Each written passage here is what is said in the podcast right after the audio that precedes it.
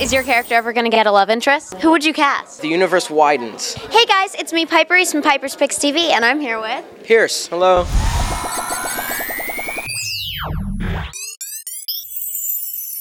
So, can you explain the overall premise of the show?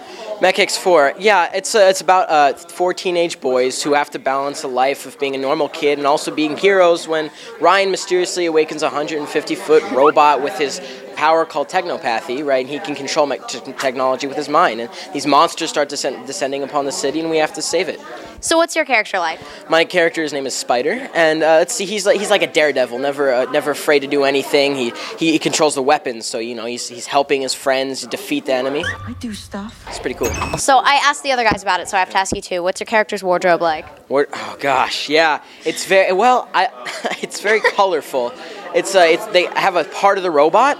It's like uh, I'm yellow. I'm usually wearing a lot of yellow, but in every single scene in every in every uh, season of the uh, show, I am wearing a hat, and the hat is like my signature. Yeah, Is your character ever going to get a love interest? I don't know. You'll have to ask the writers about that. Would you choose to? I don't know. I think yeah, I think it's the writer's choice. I think it's what's going on. When, when you want to explore the whole series, so we'll see. Who would you cast? Who would I cast? Whew. I have no idea. I, th- I think it would be the person who would do the best for the role and be the best chemistry in the whole group.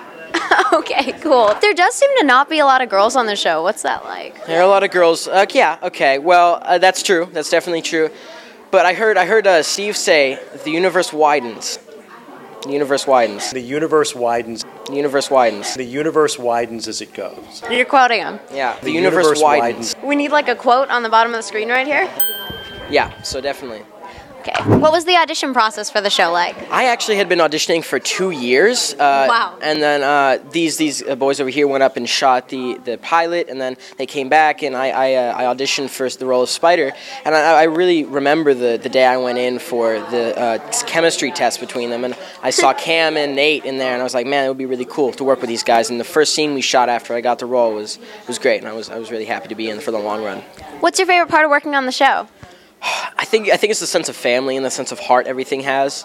That's that's definitely that's definitely a big one. That's really cool. Are you working on any other projects right now? Well, I have worked on Lab Rats, which, which was another Disney XD show. I worked on TBS and uh, and uh, um, Fox.